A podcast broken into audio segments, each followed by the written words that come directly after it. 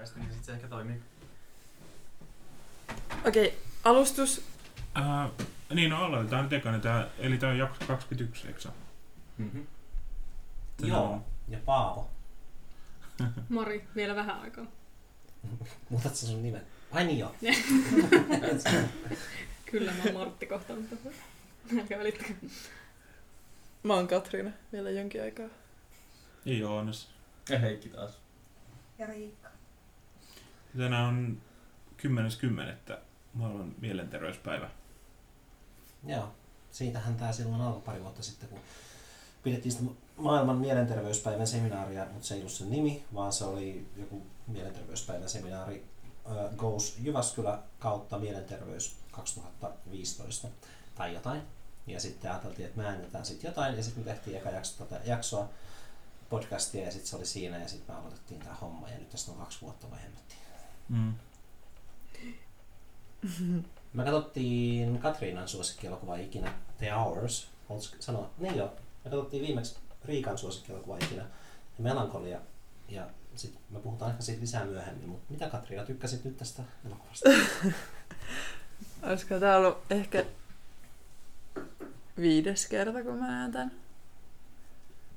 Joka, kerralla se, joka kerta, kun mä oon nähnyt sen elokuvan. Mä näin siis elokuvan ennen kuin mä luin kirjan. Joka kerta, kun mä oon nähnyt elokuvan, niin se on vaikuttanut muihin hirvittävän syvällisesti. Ja tälläkin kerralla jotenkin melkein absurdia se, miten niin kuin, paljon tämmöinen yksi el- elokuva voi vaikuttaa muhun, että kaikki tässä läsnäolijat näki mut ennen tätä elokuvaa. Mä olin semmoinen hyper, hyper aktiivinen iloinen ja nyt jotenkin toisaalta taas miettimään asioita, palaamaan jotenkin todellisuuteen. Se puhuu niin jotenkin selkeästi siitä, miten mä ajattelen asioista. Sen jälkeen mä oon lukenut tuon kirjan monta kertaa ja sit se on ollut tosi tärkeä kans, voisin sanoa ehkä jopa niin kuin, osa mun elämää. Se on ollut mielenkiintoisia niin kuin, kohtaamisia ja tilanteita on tullut myös ton, niin kuin, ton kirjan myötä, ton elokuvan myötä. Mun tuli mieleen se nyt viimeisin kerta, milloin mä oon nähnyt elokuvan, joka oli tota, yliopistossa.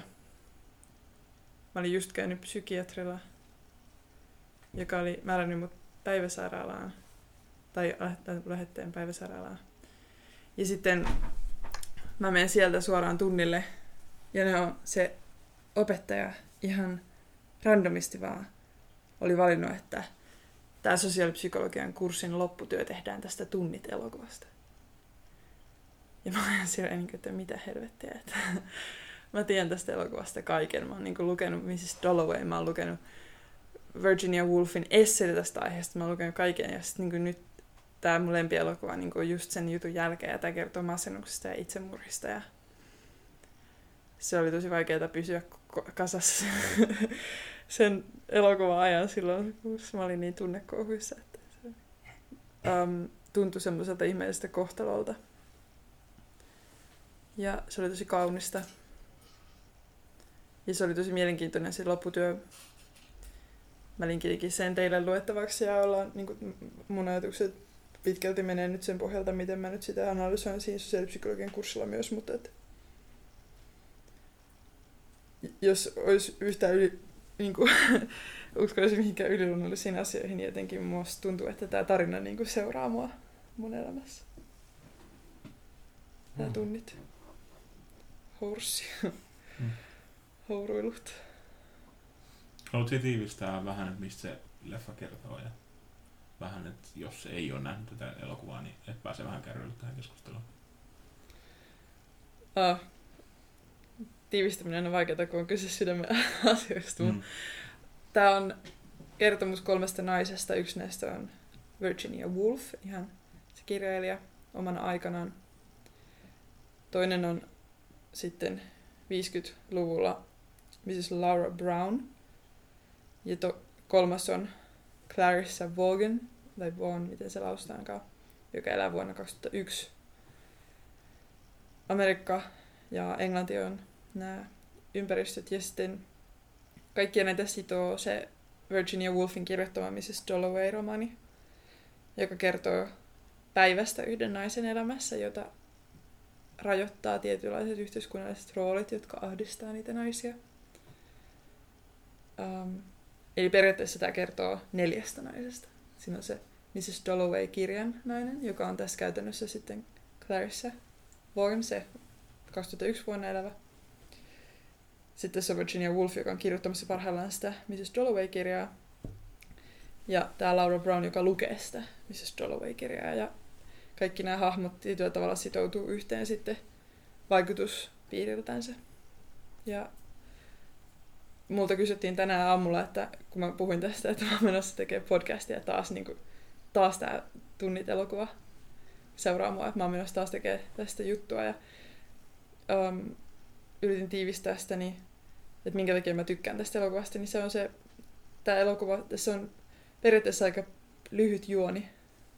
Uh, se on se yksi päivä, vähän niin kuin se Mrs. Dallowayssa, mutta se kauneus siinä on se kerroksellisuus, että se on tosi taitavasti rakennettu tarina ja elokuva ja romaani, että se on, kaikki liittyy vähän kaikkeen ja nyt joka kerta kun näkee uudestaan sen elokuvan, niin huomaa koko ajan lisää, kuinka niin kuin äärimmäisen jotenkin ajattelevaisesti sekä elokuvan tekijä, ohjaaja, että se toi Michael Cunningham, joka on kirjoittanut tunnit elokuvan, on niin kuin ripotellut sinne suorastaan, niin kuin, että kaikki liittyy kaikkeen ja jokaisella tasolla niin kuin on joku connection jonnekin. Ja... Mm. Et niin kuin tälläkin kerralla, kun mä katsoin sen uudestaan, niin mä huomasin vaikka kuinka paljon uutta, vaikka mä olin katsonut sen monta kertaa aiemmin. Haluaisin mainita pari tämmöistä.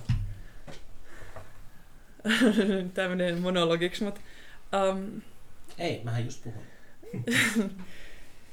no esimerkiksi nyt mä huomasin uutena, uusi asia mulle nyt tässä tällä kerralla. Mä huomasin esimerkiksi, että, että tota, Laura Brownin poika Richard Brown, um, joka on tässä elokuvassa sekä lapsinäyttelijänä että sitten aikuisena, eri aikakausina. Aina hyvä Ed Harris. Niin, niin se, että, että sillä oli tota, esimerkiksi laitettu sellainen niin kuin tietynlaiset vaatteet päälle. Ei tosta muuten saattaa tulla häiriöitä mikkiin. Okei. Okay. Niin, ja kaikkia tällaisia pieniä yksityiskohtia, että jokainen yksityiskohta on mietitty tuossa tosi tarkkaan. Um, jokainen kuvakulma tuntuu olevan mun mielestä niin jollain tavalla katsottu siihen, että se niinku on vastaava toisessa aikakaudessa ollutta kuvakulmaa toisesta mm. ihmisestä. Jokainen kukkakimpusta lähtien, niin kuin siinä alussa oli niin kuin oikein alleviivattu sitä, että kaikissa on ne samat asetelmat, kaikissa on ne samat elementit. Tässä alleviivataan sitä, kuinka nämä ihmisten kohtalot toistuu vuosikaudesta toiseen. Se on jotain niin kuin ihmisissä eikä aikakausissa ja. Siinä on jotain hienoa, että Virginia Woolf eli sata vuotta sitten, yli sata vuotta sitten, mutta se niin kuin on aivan, aivan nykypäivää ihan samalla tavalla kaikki muukin. Mm. Ihmisen kärsimys on nykypäivää myös. Ihminen on aina sama. Niin. Niin, tiivistikö se? Aika hyvin. Mm. Ihmiset ostaa aina kukkia, mutta mä oon miettinyt just tota, että tekeekö ihmiset aina samoja asioita vai onko se enemmänkin vaan se päivän kulku, että jos ihminen aloittaa päivänsä, toi kukkien nostaminen on niin kuin ihan tietty tapahtuma, mutta enemmänkin se, että onko ihminen aamulla eri kuin illalla. Et enemmänkin, että voiko sitä herätä tavallaan masentuneena ja sitten niin kuin piristyä iltaa kohti, tai miten teidän mielestä noiden hahmojen niin kuin mielentilat meni? Oliko ne oikeastaan niin kuin ihan kiva aamu, mutta sitten paska ilta? Haluaisi joku toinen vastata kuin minä? No en, siis en mä, en mä, en, ei mun mielestä ole sellaista, että tota, se muuttuisi päivän rytmin mukaan se niiden välttämättä, että niillä on tällä hetkellä kiva ja ei muuten vastaavaa. Se on vaan silleen, että siinä aika niin kuin selvästi tulee jatkuvasti esille se, että minkälaisissa tilanteissa ne joutuu esittää sitä, että niitä on kondiksessa. Että tuossa tota, kirjassa, minkä mä just ihan äsken luin, niin tota, näkyy hirmu selvästi varsinkin aamusta, että mitä ne kelaa ne ihmiset siinä aamulla. Että se, se tota, Laura Brown ää, joutuu ää, siinä niin tsemppaamaan itseään, se menee sinne alakertaan ja tekee sille miehelleen syttärikakun. Hmm. Että se pitää jaksaa nousta sängystä, että se olisi halunnut jäädä vaan lukea kirjaa, mutta nyt se pitää mennä toimittaa tätä asiaa. Et siinä mielessä, tossa se ei tullut, se mentiin se aamu aika nopeasti ohi siitä tuossa elokuvassa. Et siinä mielessä se ei ollut niin ilmeinen siinä. Katrina ehkä on huomannut siitä, niin kuin se, että se on myös siinä tuotu ehkä esiin sitä mahdollisesti, mutta mun mielestä niin kuin sille ekalla näkemällä, niin se meni aika nopeasti. Mutta mut siihen, että, tota, ää, että, voiko, että, että herää masentuneena näistä pidestyviltä kohti, niin totta kai siis eihän, eihän se eihän ihmisten mielialat ole koskaan niin jatkuvia ja pysyviä sille, että tämä Mm. päivä on tällainen täysin, vaan ne Mm. muuttuu tietenkin päivän mukaan myös. Että saattaa olla hilpeitä hetkiä ja sitten tosi, tosi surkeita hetkiä, ettei se niin tarkoita sitä, että, että, tota, että jatkuvasti aina välttämättä. Mutta Mm. sitten voi myös olla semmoisia, että tämä päivä on kokonaisuudessaan hyvä tai tämä päivä on kokonaisuudessaan surkea. Mun mielestä tuossa voisi palata tuohon ihan ton, tämän teoksen nimeen, tunnit. Mm. Mm. Jokainen tunti on sitä. Ja, ja, ja kaikki tunnit on, niin kuin, miten se, mun mielestä se tiivisti niin hyvin se, kun se Richard sanoi siinä jossain vaiheessa silleen, niin kuin, että mutta mitä sitten juhlien jälkeen. Juhlien jälkeen on tunnit sen juhlien jälkeen ja sen jälkeen on tunnit niiden tuntien jälkeen. Ja niin kuin, et, um, et se nähtiin vaan, niin kuin, että se eläminen on se, on se suoritus, eikä tavallaan ne juh, juhlat alleviivaa sitä, kuinka niin kuin, niissä juhlissa pitäisi jotenkin todistaa, että kuinka hyvin on elänyt, tai jotenkin kuinka kaikki on tota, niin kuin paremmin kuin ne oikeasti onkaan tavallaan, että ei se ole niin kuin mun mielestä sattumaa, että monet, ah, niin kuin jos on masentuneita ihmisiä, niin joka usein niin kuin myöskin pakoilee juhlia, että juhlissa on jotain tosi, se on niin kuin jos, jos um, ihmiset elää niissä rooleissa, niin juhlissa ne roolit korostuu entistä enemmän. Vähän niin kuin viittaus siihen viime kertaan melankolia ja siihen, siitä puhuttiin tähän häiden yhteydessä. Mm, jep. Ja siitähän se just tulikin se, mihin... Tää oli just se yhteys, minkä takia sit mäkin aloin puhua tästä tunnitelokuvasta. Mm. Mm. Aivan. Mutta sitten tota, ei vaan se tunnit, vaan myöskin se, että milloin feikata, niin kohtaamisissa on usein, että jos joku kysyy, niin kun, että mikä fiilis sulla on, niin mitä siihen sitten oikeastaan voi sanoa, koska jokaisella ihmisellä on aina se niin kuin neutraali tietoisuuden olemassaolo fiilis, mikä on siinä hetkessä. Ei se niin kuin, että no, ärsyttää, että kysyt, on se mun fiilis. Mulla on ehkä, olisi ehkä mun perusvastaus. Niin kuin Mm. silleen, että omia fiilisten analysoiminen, niin mitä hyvää siitä on ikinä seurannut kellekään. Mm, no, toi on aika kova väite. Minun mielestä kyllähän nyt niinku, minun mielestä on aika tärkeää miettiä, ja, että mit, miltä tuntuu, mitä Mm. kuuluu. Minä just luin Twitteristä, äh, taisi olla tänä aamuna, oli semmoinen joku, äh, joku oli twiitannut mun mielestä ihan hyvin just tästä mielenterveyspäivään liittyen, että, että, niinku, että semmoinen haaste tälle päivälle, että kysyy joltain henkilöltä, että mitä kuuluu Mm. ja sitten kuuntelee sen vastauksen. Mielestäni se oli hyvä se niin kuin toinen osa siitä, että kuuntelee oikeasti mitä. Koska yleensä vaan niin kysytään, saat, saatetaan kysyä, että mitä kuuluu, mutta sitten se on vaan semmoinen se muodollisuus, What's up, mutta mut sitten että se, että oikeasti kuuntelee ja yrittää niin kuin, saada jonkunlaista kontaktia, niin mielestäni se on aika tärkeää. Ja toi liittyy itse asiassa mun mielestä just tosi vahvasti siihen, mikä tästä ehkä yhteiskunnasta usein puuttuu ja mitä ihmiset ja varsinkin ehkä mielenterveysongelmista kokevat kaipaa on semmoinen aito kohtaaminen, että niinku oikeasti mm. ihmiset kohdataan ihmisinä eikä niin, että se on vain jotain tosi pintapuolista, että oikeasti ei niinku kiinnosta ollenkaan. Ainakin mä oon huomannut siis, mä oon tehnyt aikaisemmin töitä nuorten kanssa, niin mä oon huomannut, että varsinkin nuorilla semmoinen kohtaamisen tarve on aika suuri Mm. nykypäivänä. Siis se, että siitä ei nimenomaan tuu se rituaali, että se on nimenomaan oikeasti se kohta, että Mm. se ei ole semmoinen niin pakollinen toimenpide, että miten sun menee, kiitos hyvin, entä sulla, kiitos hyvin, jatketaan matkaa. Että nimenomaan just se, että se ei ole pelkästään se rituaali. Rituaali niin kuin juhlat on. Mm. Eli, Mm. eli tässä ihmisiä tavallaan ahdisti, että, että nämä naiset järjestää juhlia, mutta ne järjestää ne juhlat vain siksi, koska niiden pitää järjestää ne juhlat, joten se juhla itsessään menettää sen merkityksen. Mm. Mutta vastauksena siihen vielä tuohon siihen kysymykseen, että se vitumainen tapa kysyä se on, että onko kaikki hyvin? Mm. no joo, kaikki on hyvin. Et niin se on, se on monella tavalla. Esimerkiksi, että, että millainen, millainen fiilis sulla on nyt, on esimerkiksi paljon parempi kysymys kuin, että miten sulla menee. Mm. Tai että onko, mitä sä oot tehnyt tänään, on parempi kuin, että niin kuin, oot sä terve. tai niin kuin, millainen niin kuin, sen sairauden suhteen sulla on niin kuin, sellainen olo. Mut, Niin, mutta siis just tekemiseen liittyvät kysymykset sisältää sen, että sit kun kertoo siitä, mitä on tehnyt, niin sit se johtaa muihin aiheisiin ja siihen, että miltä on tuntunut tehdä niitä asioita. Että mm. Ihmisen sen hetkinen olohan yleensä koostuu sen muistoista ja kokemuksista vaikka siltä päivältä tai lähemenneisyydestä. Jos niin kuin, että olet tehnyt tänään mitä, niin sit tota, se, että mitä on tehnyt siinä päivänä, kertoo monesti siitä, että minkälainen olo sillä on ylipäänsä siinä päivänä. mitä on vaikea ehkä niin kuin tiivistää sille siinä hetkessä. Mm.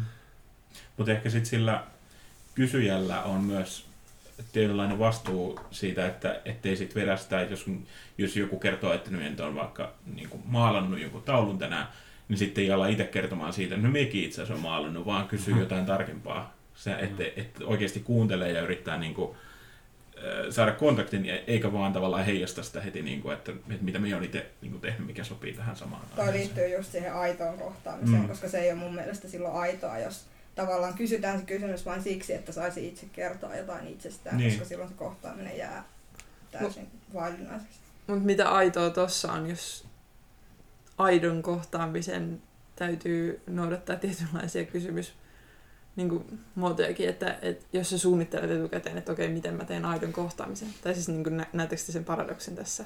Mm. Et mulla ainakin, että jos, jos on, tai masennus ylipäätään se tarkoittaa ehkä, mä ymmärrän sen niin, että joka siis voi tarkoittaa monta asiaa, mutta et, että, että sillä ei ole väliä, ja sitten joka tapauksessa kaikki on vähän niin kuin keinotekosta.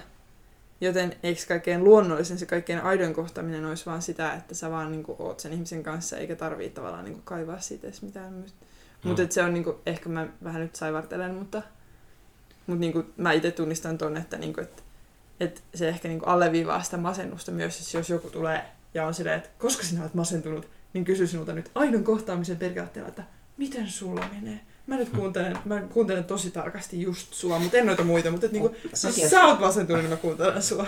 sekin, että mikä kellekin on aito kohta. Mä oon huomannut, että mulla se, että kiinnostuu jostain ihmisestä on se, että löytää jotain yhte, yhteistä, mitä tehdä. Että esimerkiksi mä tapasin yhden ihmisen tuossa just pari päivää sitten ja sitten mä totesin, että sillä on pöytäkoneprojekti aluillaan ja sitten mä olin niin kuin, että no mut hei, kun mäkin olen miettinyt näitä juttuja, niin nyt tiimiydytään ja tehdään pöytäkoneprojekti. Ja just, että mä oon huomannut, että se on mun tapa, tapa kohdata ihmisiä, että mä niin kuin aloitan projekteja. Mutta siis mun mielestä tuossa nimenomaan mä ymmärrän sen, sen aidon kohtaamisen sillä, että ylipäätään asennoituu kaikkiin ihmisiin sillä tavalla, että niin kun on aidosti kiinnostunut niiden asioista, eikä vaan sitä itsestä, että menee siihen ja just niin kuin tota Riikka sanoi, että, että tota, ää, menee siihen ja sanoo silleen, jonkun, kysyy jonkun kysymyksen päästäkseen kertoa itsestään, vaan oikeasti aidosti kiinnostunut siitä toisesta ihmisestä ja kaikista muistakin ihmisistä. Että sehän on se pointti siinä, ja siihen pitäisi pyrkiä.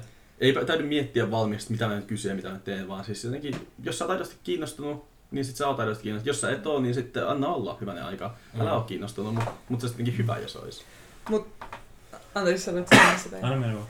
Et mä vastarannan kiiskelen tässä vielä sen verran, että tuossa tunnit elokuvassahan mun mielestä yksi niistä teemoista oli, tai niistä herätettävistä kysymyksistä oli, että kellä on oikeus olla masentunut. Mm. Että, että jos joku on masentunut, niin sitä yritetään hirveästi piristää, että, niinku, että hei Richard, tuu nyt tonne juhliin, että, niinku, että mä teen sitä crap thing, että, niinku, että se, se rapujuttu on sun lemppari, että, niinku, että tuu nyt, tuu nyt, piristy, piristy, mulla on parempi olo, jos sä piristyt. Mm. Että niinku, helvetti se on anna Joysen olla masentunut, jos se on masentunut. Se on kyllä niinku paranee siitä, että jos se itse päättää, mutta sä et pysty muuttamaan sen ihmisen mieltä niinku tuolla tavalla. Että, et vaikka kuinka aidosti kohtaisi, niin kyllä niinku siinä on jotain muutakin kyseessä kuin vaan sitä. Että se, ton elokuvan pointteja on, niinku, että esimerkiksi se Vanessa siinä kohtauksessa, kun se lintu on kuollut ja se katsoo sitä lintua sen lapsen kanssa, niin mä näen siinä Vanessan katseessa kateutta sitä, että se lintu saa kuolla ja että jee jee, okei, niin, niin kuin, tuo suorastaan, että niin kuin, kivaa, että nyt järjestetään linnulle hauta ja sitten linnut kuolee koko ajan. Että, niin että no, me löydettiin lintu ja laitetaan siihen ruusuja ja Vanessa katso, ei, Virginia katsoo sitä silleen, että, että niin, noin helppoa se on, että se on tosi rauhallisen näköinen. että niin kuin, et, et siinä puhutaan tosi paljon tuosta oikeudesta, et, niin kuin oikeudesta saada tehdä itsemurha. Mitä mm. esimerkiksi vaikka Laura Brownilla ei ollut ollenkaan, että se ö, siinä kohdassa, jossa tota, se on tekemässä itsemurhaa hotellihuoneessa, ja sitten se herää siitä vähän niin kuin, että oh, I can't, en pysty tähän. Mm. Niin se pitää sen mahaa. Se, tekee sen, se, ei, se ei pysty tekemään sen takia, että sillä on lapsi mahassa. Se kokee huonoa omatuntoa. Se lapsi estää sitä, joten se on niin kuin tavallaan sillä ei ole oikeutta siihen omaan elämäänsä, että se lapsi omistaa sen ihmisen. Ja tämä niin kuin on mun mielestä myös niin kuin tämä yksi suuri teema. Richardhan sanoi sen suoraankin myös niin kuin sit taas Clarissalle, että, että Clarissa, sä oot syy, minkä takia mä oon ollut elossa. Mä haluan kuolla, mä oon halunnut kuolla monta vuotta, mutta sä oot se syy, minkä takia mä oon elossa. Että niin periaatteessa se Clarissa on kiduttanut toista. Joka kerta, kun sä kysyt masentuneelta, että hei, olisiko sulla nyt tänään vähän parempi päivä, kun mulla tulisi vähän parempi mieli, jos sulla olisi vähän parempi päivä tänään, kun mä kysyn, että miten menee. Ja jos sä sanot, että no itse asiassa menee ihan vitun paskasti, niin sitten niinku, että sä vois sanoa, että sulla on velvollisuus pitää sitä toista myös iloisena, vaikka sä oot masentunut. Ja se on, niinku, se on Miksi? No se on se paska puoli masennuksessa. Jos sulla on jalka poikki, niin sä voit sanoa, että no, mm, no itse asiassa en mä tänään päässyt kauppaan, kun mä oon jalka poikki. Mutta niinku, toi menee paljon niinku enemmän tunteisiin. Mutta miksi, mua kiinnostaa just se, että miksi koetaan niin, että masentuneilla on velvollisuus olla sanomatta oikeasti, miltä tuntuu. Et jos on just jalka poikki, niin sitten kaikki kokee, että se on ihan ok sanoa, että nyt on jalka poikki eikä vielä oikein suju. Mutta sitten masentuneilla se ei mene niin. Koska siis toi liittyy mun mielestä taas myös siihen aitoon kohtaamiseen, että jos niin kun, vaikka multa masentuneena joku tulisi kysymään, että niin kun, mikä sua nyt piristäisi vaikka, ja sitten mä sanoin, sanoisin, että ei tällä hetkellä yhtään mikään, niin sitten tavallaan se, että sit jos se vastapuoli kuuntelisi oikeasti sitä, että mua ei piristänyt yhtään mikään, ja se olisi silleen okei, okay, niin mä kokisin tulleeni kohdatuksi, koska mua kuunnellaan, ja sitä mun tavallaan sairautta tai sitä sen hetkistä tarvetta myös kuunnellaan. Mm. Siis Mm. toi nimenomaan, nimenomaan totta, että sehän niin kuin kärjestys, sehän on masentuneen oma syy, että, tota, että, ää, että niin kuin haluaa pitää sitä semmoista sosiaalista semmoista niin kuin fasaadia yllä, koska yhtä hyvin voi täräyttää vaan siihen silleen, tai ei välttämättä tarvitse sanoa mitenkään niin kuin voimakkaasti, mutta voi vaan sanoa, mikä fiilis, ei mua välttämättä piristä yhtään mikä. Mä yritän, yritän itse tehdä tätä, ja se on siinä mielessä auttanut, että, että niin kun, kun mä sanon, että mikä mun kondis on, niin sitten mun frendit, joiden kanssa mä vietän aikaa, ne tietää. Ja silleen, niin kuin, että, että tota, siis yliopistolla mä usein, jos, jos mä menen tota, luennolle, niin tota, mä yleensä sitten tapaan jonkun yhden tai kahden mun frendeistä ainakin, niin kuin, jotka on tullut samalle luennolle, ja sitten niin perus silleen, että, että miten sun menee, yleensä kysyn siinä tapaa niin kuin periaatteessa. Ja sitten sit, kun mä vastaan itse siihen, miten mun menee, mä sanon, että no, mulla on tänään ollut tosi niin kuin, niin kuin aamu, ja mä oon vaan tyytyväinen, että mä jaksoin lähteä luennolle, että se on niin kuin ainakin jees. Tai sitten, että mulla on tänään hyvä päivä, että mä oon tosi tyytyväinen siihen, että, niin kuin, että pääsin tänne luennolle ja mulla on, mä oon kiinnostunut tästä asiasta. Ja sehän toimii paljon paremmin silleen, että se on nimenomaan just mikä, mikä tota, ei välttämättä ole missään tapauksessa niin semmoinen helppo ratkaisu, vaan että nyt mä päätän, päätän luopua näistä. Koska nekin saattaa niin kuin, vetää ihmistä alas, että niin kuin, yrittää kaikin keinoin pakonomaisesti pitää kiinni siitä, että, että kaikilla muilla olisi asiat ei tarvitse niitä vetää siihen mukaan. Mutta sitten se on niinku aika tärkeää mun mielestä, no ainakin mulle on ollut, että vapautuu niistä semmoisista vaatimuksista. Mutta se ei ole helppoa. Mulla on se ehkä, siis sulla on tosi hyvä pointti, todellakin mä oon niin kuin, ähm, se, on, se on totta, mitä sä sanot, mutta se, miten mä jotenkin ajattelen sen on, että, että se syy, minkä takia ihmisten masentuneiden täytyy feikata sitä, on, että, että kun sulla muutenkin alkaa, tai masen, masentuneena usein ystävät kaikkoa ympäriltä ehkä, niin kuin, koska se on tosi raskasta olla masentuneiden ihmisten kanssa. Se vaatii sulta tosi paljon niin kuin, tunneresursseja ja sosiaalisia resursseja niin kuin sellaisia niin kuin, omia voimia. Uh, mä tiedän sen ihan omasta kokemuksesta. Mulla on paljon ystäviä, jotka niin kuin, on masentuneita eri tavoilla, kertoo asioista mulle. Se niin myös vaikuttaa paljon siihen, miten niiden ihmisten kanssa jaksaa olla, mutta et, on ollut esimerkiksi myös sellaisia masentuneita ystäviä, jotka vaan niin sit, sanoo sen niin, että en mä, niin kuin, en mä voi olla niiden ihmisten kanssa ilman, että mä masennun itsekin siinä niin tosi paljon, jos sitä jatku, jatkuvasti kohtaa. Niin, ja tavallaan, että jos sulla on jalkapoikki, niin se ei ole niin henkilökohtaista, se ei ole, vaadi niin paljon voimia ehkä niin kuin lainata sille rahaa siihen, että sä voisit jotkut kepit, joilla sä pääset sinne kauppaan. Mutta jos joka päivä joudut niin kuin taistelemaan myös sen oman kuoleman toivon pelon kanssa, niin se on tosi raskasta. Ja sen takia tavallaan mä ainakin itse koen myötätuntoa niitä ihmisiä kohtaan, jotka joutuu kuuntelemaan, jos mä kerron omista kokemuksistani masentuneena. Että se on se syy. Mä oon ihan samaa mieltä. ja siis myöskin koen tota samantyyppistä myötä tuntoa. Ja itse asiassa tuossa leffassahan aika hyvin näytettiinkin mun mielestä just sen Virginia Woolfin miehen tavallaan suhtautumista, että se oli hänelle tosi raskasta, että ne oli muuttanut sen masennuksen takia. Se yritti kaikkeensa sen vaimonsa eteen, että sillä paranisi se olo siellä, missä ne nyt olikaan jossain pienessä kylässä. Richmondissa. Joo. Mutta sitten ei se auttanut, Mm. että sitten se Virginia olisi kuitenkin halunnut sieltä pois. Ja siinä näkyy mun mielestä just siinä lopun rai, raide, siis mikä se on, juna-asema kohtauksessa, kun ne oli siinä, niin sitten siinä tavallaan näkyy mun mielestä aika hyvin just se, ehkä uupumus myös sen miehen niin kuin, olemuksessa, että mitä kaikkea se on joutunut tekemään masentuneen vaimonsa takia, ja ei sekään riittänyt. Mutta se oli mun mielestä tosi hieno kohtaus, koska se oli mun mielestä semmoinen, että siinä oli niillä aito kohtaaminen, koska sitten muun muassa se mies kysyi siinä niin kuin siltä vaimoltaan, että onko sulla nälkä, kun aikaisemmin se oli siinä niin kuin leffa alussa sanonut, että, että syö aamiaista, sun Mm. pitää syödä. Mutta sitten tavallaan se siinä niin kuin loppuvaiheessa siirtyikin siihen, että se oikeasti kysyi siltä, että haluaisitko sä syödä. Niin siis se, että, että tota, se mies ehkä siinä niin kun pääs, tai ymmärsi sen, että ei sitä toisaalta ollut pyydetty. Se ei ollut koskaan pyytänyt sitä, että niin kun, ne muuttaa pois Lontoosta, missä se tunsi olevansa elossa ihan eri tavalla, vaan se oli vain niin kuin lääkärit, se sitä sanoi siinä se Virginia, että lääkärit sanoo, että mitä pitää tehdä ja se, niin kuin, miten siinä on just se, että, että hänen elämänsä on varastettu häneltä tämä juttu. Eihän sitä, ei se ollut pyytänyt käytännössä tätä. Minkä se mies lopulta se tajusi siinä, että sanoi, että okei, muutetaan nyt takaisin Lontooseen. Oletko sä nähnyt tänne aikaisemmin? Joo, kerran. Ah, joo, mä en ollut nähnyt. No. Enkä mikään. Ja mäkin. Mutta se oli tosi kiva, kun se mies just niin kuin sanoi, että mulla on vähän nälkä, onko sulla nälkä? Niin kuin, että se oli niin kuin siinä samassa tilanteessa ja huomasi, että kumpaakin saattaa vähän hiukoa. Että se, ei niin kuin, että se ei nimenomaan ollut sitä masennusta varten, vaan että mulla, siis mä en jaksa enää riidellä, mulla on nyt nälkä. Niin kuin, että voitais nyt neiti rouva masentunut mennä syömään, koska mulla on nälkä. Tota, siis mun mielestä me voidaan varmaan kaikki olla samaa mieltä siitä, että sehän on siis ihan pirullisen monimutkainen hässäkä koko juttu, että ei se ole niinku semmoisia selkeitä linjoja ja sen takia siitä pitää käydä tällaista keskustelua. On just se juttu, että ei ole vaan niin kuin, ei ole niitä, joiden pitäisi tehdä oikein, niitä, joiden pitäisi tuntea oikein, vaan kaikkien pitäisi jollain tavalla kyetä ymmärtämään paremmin kokonaisuudessaan koko sitä monimutkaisuutta siinä taustalla ja antamaan tilaa toisillensa mun mielestä lähtökohtaisesti. Mm. Vai olenko väärässä? Huomasitteko te, tai huomasinkohan mäkään oikein, mutta siinä oli, siinä oli kolmet juhlat. Mutta eikö vaan, että niin kun se juhlien, kellen juhlat järjestetään, niin se ja juhlien järjestäjä, niillä kuitenkin on niin aito yhteys, että ne juhlat oli tavallaan niin näiden ihmisten tiellä. Niin kuin, että sen sijaan, että ne olisi voinut vaan niin kuin nähdä toisiaan, niin sitten oli koko tämä tämmöinen sosiaalinen kuvio siinä ympärillä. Mm, melkeinpä joo, ainakin siis Virginia ja sen siskon kohdalla joo.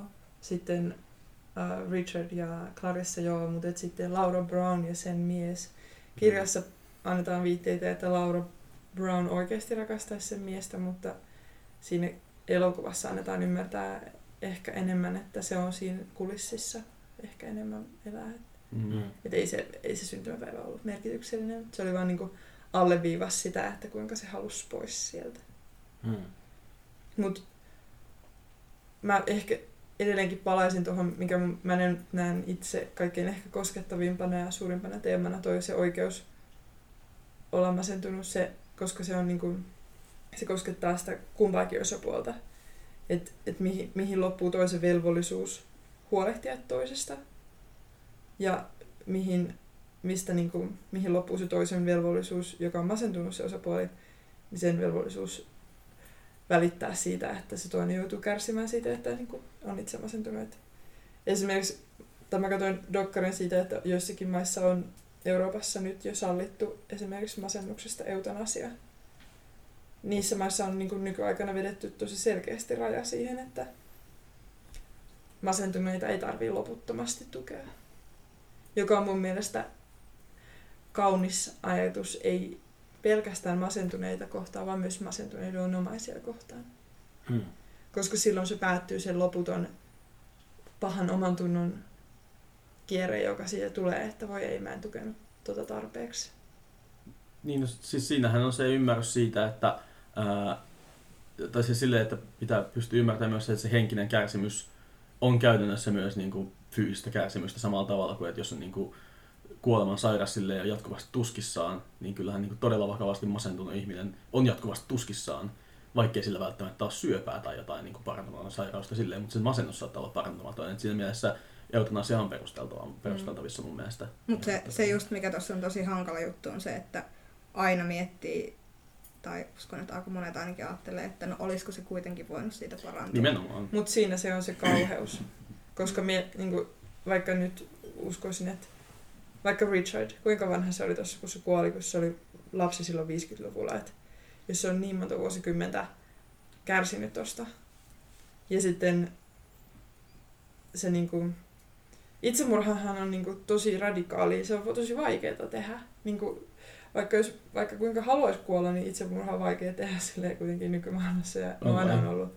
No siis silleen, tuon sosiaalisen kontekstin, tuon sosiaalisen sotkun takia. Niin. Et, et jos se eutanasia asia, asia olisi mukana, niin, niin se tavallaan toisi sellaisen kortin, että niinku, se, se ymmärryksen, sellaisen niinku armon siihen jotenkin, että ihmisiä voisi vapauttaa siitä syyllisyydestä.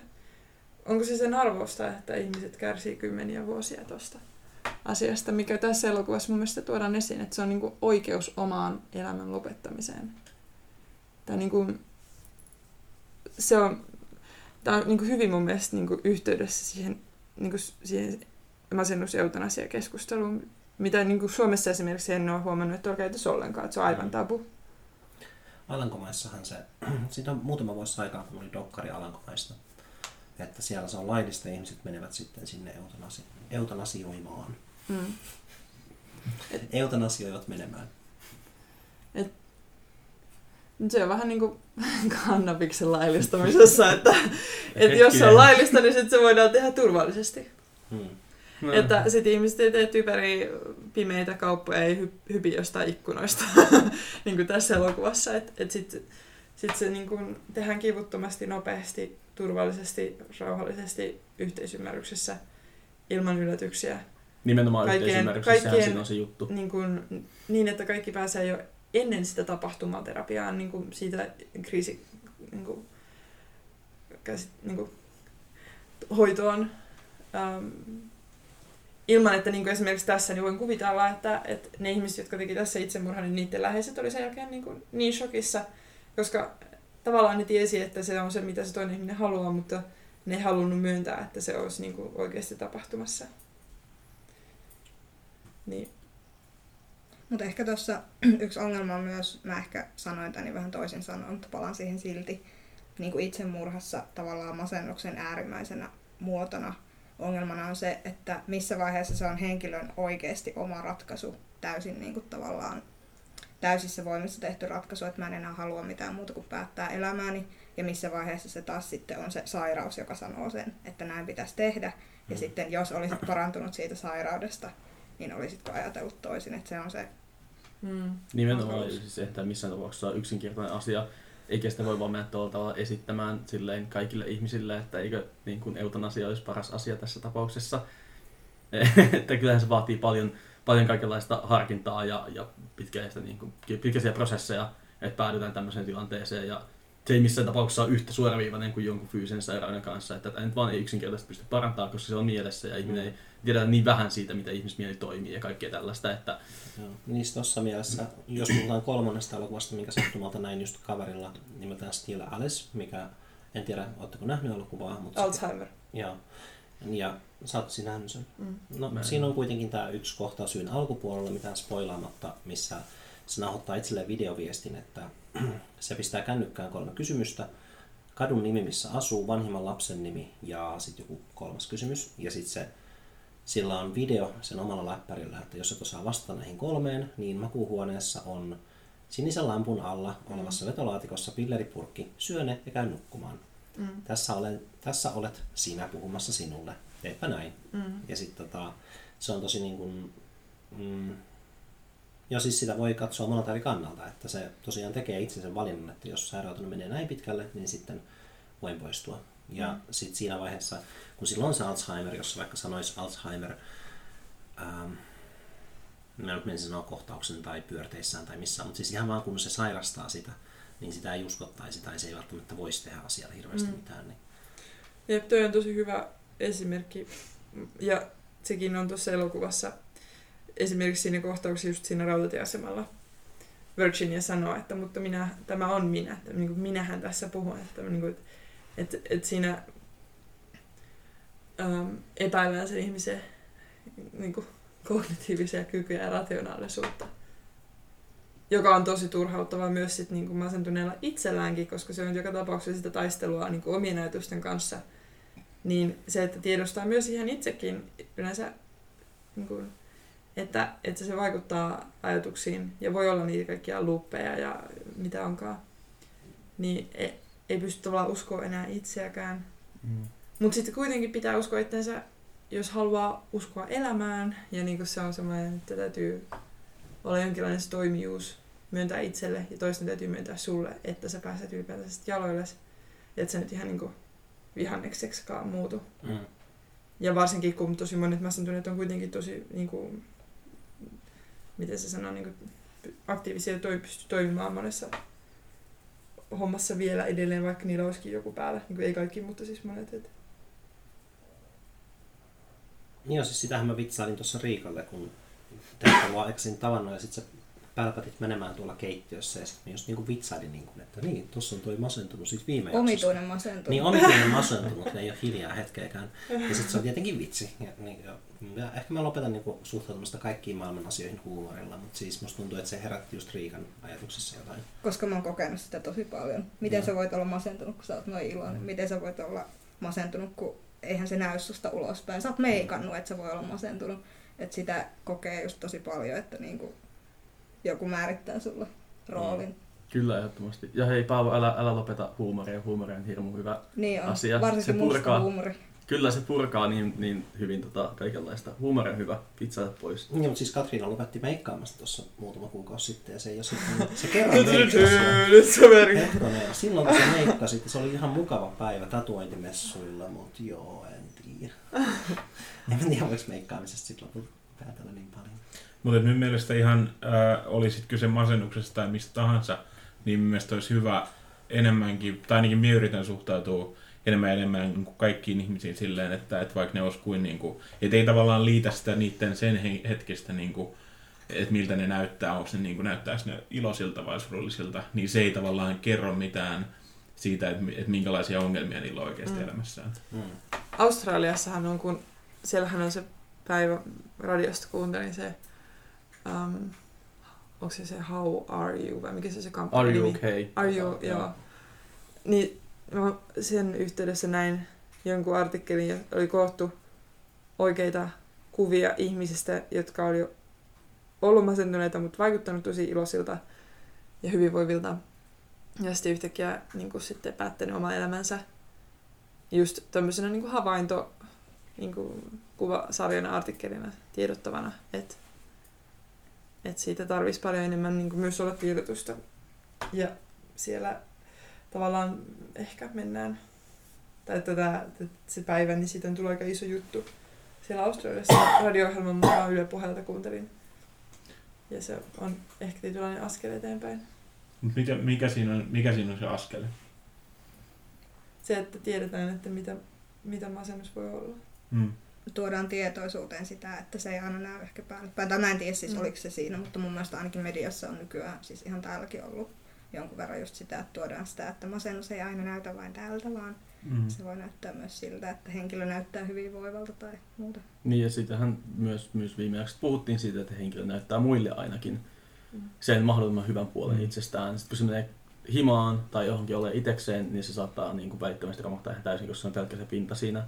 Tai sitten niin kuin mä palaan siihen, mitä mä silloin aluksi, alussa sanoin, että tota, voi olla sille, että on, on hyvä päivä tai on iloisella tuulella. Et se mitä mä itse ainakin näen nykyään on silleen, että mä kyllä tunnen iloa aika paljonkin, niin kuin, no ainakin omalla mittakaavalla, niin tunnen niin kuin, mulla on iloisia hetkiä kaikkea. Mutta onni on semmoinen, mitä mulla ei ole, mä en tunne onnellisuutta. Et se, on, niin kuin, se ilo on vaan niin kuin hetkittäistä, onnellisuutta ei ole. Se on se juttu. Ja mitä onnellisuus sitten lopulta on, kun toi, no olipas tämmönen vitun epämääräinen kysymys, mulla on pointti. Perkele, Heikki, tuijota mua niin kuin mulla ei olisi pointtia, siinä hymyilet viiksinässä. Mut kun tuossa leffassa sanottiin, että, että se oli sitä onnellisuutta se yksi aamu, kun heräsi meni parvekkeelle tai jotain terassille, Jep. että se oli se onnen hetki. Että se on se, mitä ihmiset etsii. Ja sitten se oli niinku siinä. Ja ehkä sillä oli niinku muitakin hetkiä, mutta se muistaa sen yhden. Ja mä oon itse miettinyt samaa, koska joskus on ollut just semmoisia elämässä, koska on jo kertynyt noita vuosia, niin on ollut useampi semmoinen hetki, että millä tavalla pääsisi siihen olotilaan, mikä oli silloin. Ja se voi olla niin liittyä ihan mihin tahansa, että se voi liittyä euforiaan siitä, että on saanut jotain hienoa aikaan, tai sitten on ollut jotain hyviä ihmissuhdekokemuksia tai muuta.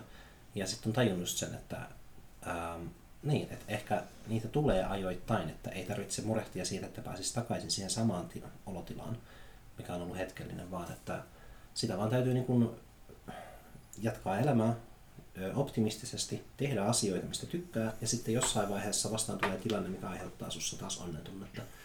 Ja tämä nyt kuulostaa siltä, niin kuin mä olisin diagnosoinut itseni masentuneeksi tai jotain. Ei voi, ei voi tietää, onko mulla yhtään mitään vikaa, koska mulla ei ole ikinä mitään ongelmia. Mut pointtini on siinä, että se on aina hetkellistä ehkä. Myös meillä NS ei masentuneilla ihmisillä NS. Tuossa jaksossa 19 puhuttiin just tätä, tästä, että, tai että mitä on onnellisuus, ja sitten me niin kuin kaikki kolme tultiin siihen tulokseen, että, että se on oikeastaan, että meillä, että me, meillä on vaan niin kuin just semmoisia het, niin onnellisia hetkiä, Hmm. ja sitten, että ne on vaan niin kuin semmoisia piikkejä, mitä tulee vastaan, mutta et, niin kuin ei meillä kenellä kolmella ollut siinä niin kuin minkäänlaisia semmoisia pidempiä onnentunneen kokemuksia, vaikkei, vaikkei me niin ajateltu sitä silleen masennuksen kautta edes, vaan että se on vaan, että sellaista onni on, että ne on vaan semmoisia hetkittäisiä, joita sitten miettii, joihin palaa mielessään niin kuin joskus myöhemmin, että joo, tossa hetkessä oli tosi onnellinen. Mutta sitten ne on vaan semmoisia, niin että ne tapahtuu vaan silleen, että niihin oikein, ei oikeastaan pysty vaikuttaa hirveästi. Mä, mä sanoisin, että nimenomaan tuossa on ehkä, ehkä enemmänkin se, miten mä määrittelen sen ilon, ilon tunteen, että, että onnellisuus, mitä mä itse ajattelen, että se on ehkä semmoinen niin kuin koko ajan alla lepäävä, semmoisen niin kuin, niin kuin, vähän niin kuin sen epätoivon vastakohta. Eh, Ehkä paremmin selittäen silleen, että jos pystyy niin kuin palaamaan niihin semmoisiin onnellisiin hetkiin ja tuntee niistä onnellisuutta ja semmoista niin kuin lämpöä vielä sen jälkeen ja odottaa, että tulevaisuudessa on tulossa lisää tällaisia, että, että siinä niin kuin tulee se, jotenkin se luottamus siihen, että kaikki on niin kuin hyvin, lopulta hyvin sillä tavalla, että niin kuin, sitten sit jos niin kuin vaan pinnallisesti iloinen hetken, pinnallisesti onnellinen hetken, niin se on kivaa siinä hetkessä totta kai, mutta se häviää välittömästi ja sen jälkeen on vaan jäljellä taas sit se semmoinen tasainen niin kuin harhailu pimeydessä, jossa oli termollisuuden tässä tilanteessa. Mulla, Katsos mulla Rick ja Mortia. Joo, toki. Se, tota, Simple Ricks keksit. Mm. Kun niillä oli se yksi Rick ja sitten sen päässä oli semmoiset, se se eli uudestaan ja uudestaan onnellista muistoa. Ja sitten se oli vaan niin, niin feikki ja sitten teki sen muistojen, muistoista semmoista mehua, mitä ne pisti niihin kekseihin. Ja sitten se niitä keksiä nimi oli Simple Rick. It was good. m- mulla on tuosta aika selkeä mielipide tuosta, mitä onnellisuus on. Tämän elokuvan ja kirjan pohjalta se meidän se sosiaalipsykologian kurssi ää, työ, mikä me tehtiin, niin me pohjattiin se siihen, että millaisista rooleista nämä ihmiset, nämä hahmot haluaa paeta. Nämä ihmiset haluaa paeta rooleistaan, koska ne ei ole onnellisia niissä rooleissa. Eli onnellisuus on sitä, että ei haluaisi paeta roolistaan tai ei haluaisi jotain muuta, mitä on. Jotkut sanoo, että se on elämistä siinä hetkessä, mutta se voi myös asetella niin, että ei halua olla muuta kuin on. Että on tyytyväinen siihen asetelmaan, siihen kuka on. Ja näissä tässä elokuvassahan, niin siis mun mielestä se on tosi selkeää, että, että ne ihmiset, ne pakenee joko sillä itsemurhalla äärimmäisesti, tai sitten ne pakenee Lontooseen, pikkasen vähemmän. Ne pakenee hotellihuoneeseen. Ne pakenee, niin se pakenemisteema, me niin puhuttiin sitä siinä ryhmässä, että, että se oli niin siinä se kaikkein olennaisin jotenkin. Ja olen sitä edelleen samaa mieltä silleen, että ja omassa elämässä uskon kanssa tehdä. Hmm. Kyllä joo, toi pakeneminen on ihan siis, mä ymmärrän mitä se tarkoittaa, tai siis se, se on niin kuin hyvin tuttua just se, että paetaan johonkin niin kuin, ollakseen tyytyväinen siellä, jos ei pysty siinä hetkessä olemaan. Et siinä mielessä joo, toki. Mm. Minun on taas jotenkin vaikea nähdä tätä onnellisuutena. Jotenkin me, tai ehkä tämä on just se, että ihmisillä on sitten erilaisia käsityksiä onnellisuudesta. Hmm. Mutta kyllä minulla ainakin se on just sellaisia, että ne on tavallaan hetkiä, jo, joissa ei ehkä ole, jos ei ehdi niinku ajattelemaan mitään, vaan, vaan jotenkin, tästä taas tulee tämän, on niinku vaan on, se on jotenkin niin kliseistä sanoa. Mutta että sitten kun miettii taaksepäin elämässään, niin sitten sellaiset hetket, milloin on vaan ollut, ne jotenkin mie yhdistän onnen, niin onneen. Mutta selkeästikin ihmisillä on erilaisia käsityksiä siitä. Marinolla on semmoinen aikamatkustustesti, että jos sillä joskus ei ole kiva olla elämässään, niin sitten se miettii, että jos se voisi mennä menneisyyteen ja sitten muuttaa jonkin asian, mikä on johtanut tähän tilaisuuteen. En mä kuule halunnut oluttavaa vettä, mutta kiitos. niin sit se aikamatkustusesti toimii silleen, että jos sillä on semmoinen olo, että se menisi muuttamaan jotain menneisyydessä, niin sit se ei ole onnellinen. Jos se ei muuttaisi mitään, koska se pelkää, että jonkin asian muuttaminen tekisi siitä vähemmän onnellisen jonkin mutkan kautta, vaikka se asia, mitä on tapahtunut, on ikävä, niin sitten tota, se on se testi. Hmm. Toi on, mulla on vähän samantyylinen testi ehkä se, että mitä mä tajusin nyt tänä vuonna, että, että sä oot onnellinen, kun aika menee just sopivan nopeasti ja sopivan hitaasti. Eli tavallaan et toivoa, että aika menisi nopeammin, eli että joku asia tapahtuisi tai muuttuisi. Tai sitten se ei toisaalta mene liian hitaasti, koska se tuntuu, että se niinku junnaa paikalla, että sä saa mitään aikaan. Se on mun semmoinen ajatustesti, että silloin kun turhautuu tavallaan siitä, että ah, tää, niin päivä kestää ikuisuuden, mutta samalla miettii, että no mutta toisaalta olisi kyllä aika siistiä olla 30-vuotias jo. Niin sitten sit tavallaan niin asiat menee hyvin. Mä muistan aina, kun mä juteltiin joskus ja sitten jotain, mä en muista mistä me puhuttiin, ja sitten Katriina yhtäkkiä vaan silleen, että sulla on Paavo just hyvä ikä. Tää, tää on ihan hyvä. Siis niin kuin, olisi kiva olla ton ikäinen kuin sä oot. Älä oo, tai oo, ihan sama. Mm. Mut, ja tästä päästään muuten neljänteen kohtaan, mikä liittyy niihin mun lyhäriprojekteihin, mitkä mä oon suunnitellut jo ihan valmiiksi asti, paitsi että loppuratkaisu, niin siinä on semmoinen kysymys, kun toinen tästä pariskunnasta on tullut tulevaisuudesta ja sitten se on niin kuin antanut kuvan siitä, että mitä niiden parisuhteesta tulee ja sitten se niin kuin omalla sairaudellaan on näyttänyt, että miten sairas siitä sitten lopulta tulee. Niin sitten se puoliso lopussa tekee valinnan siitä. Ja kun tämä, hyvä, että mä spoilaan omat lyhärit, mutta ei sillä väliä, koska se tärkeimpään matka ei loppuratkaisu. Ja näin mä oikeasti niin kuin...